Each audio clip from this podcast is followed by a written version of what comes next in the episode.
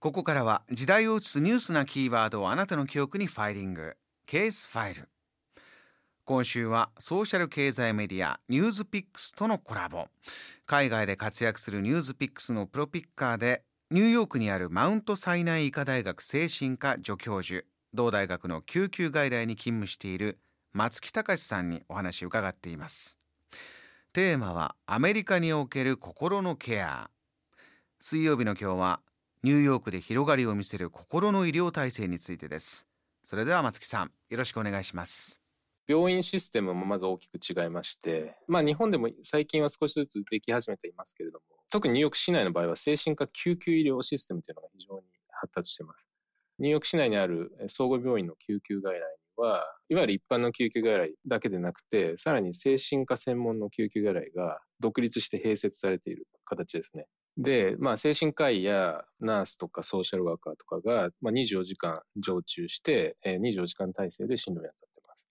自分からもちろん精神的な不調を訴えて来院する方もいらっしゃいますし、まあ、異常行動ですね。例えば暴れてるとか、何か不可解な行動をしてるとか、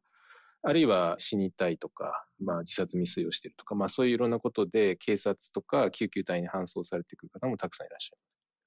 で、えー、こちらでは非常に自殺予防に、えー、非常に力を入れてまして、例えば死にたいだとか、あるいは家族や友達が何か死にたいとか言ってるとか、自殺をほのめかしてるみたいな通報があるとですね、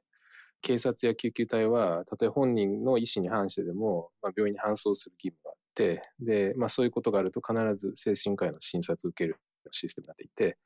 で、まあ自殺の水際での予防に非常に力を入れています。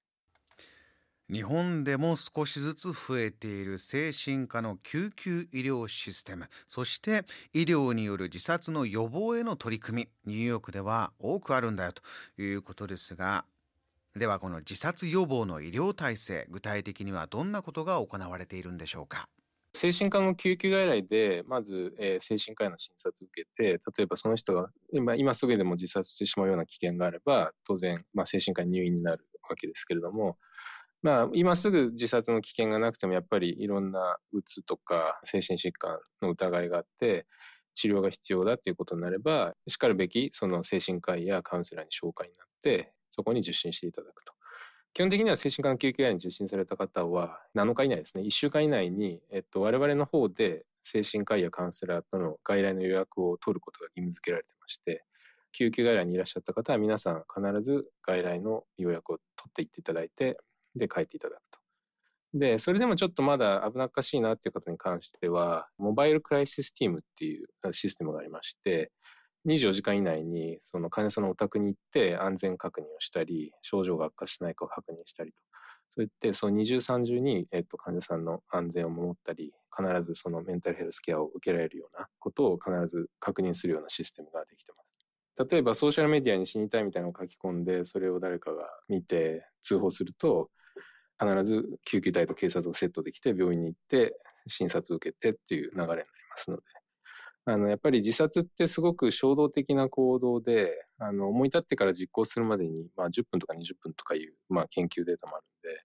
やっぱり本当にその水際で止めるということが非常に大事で、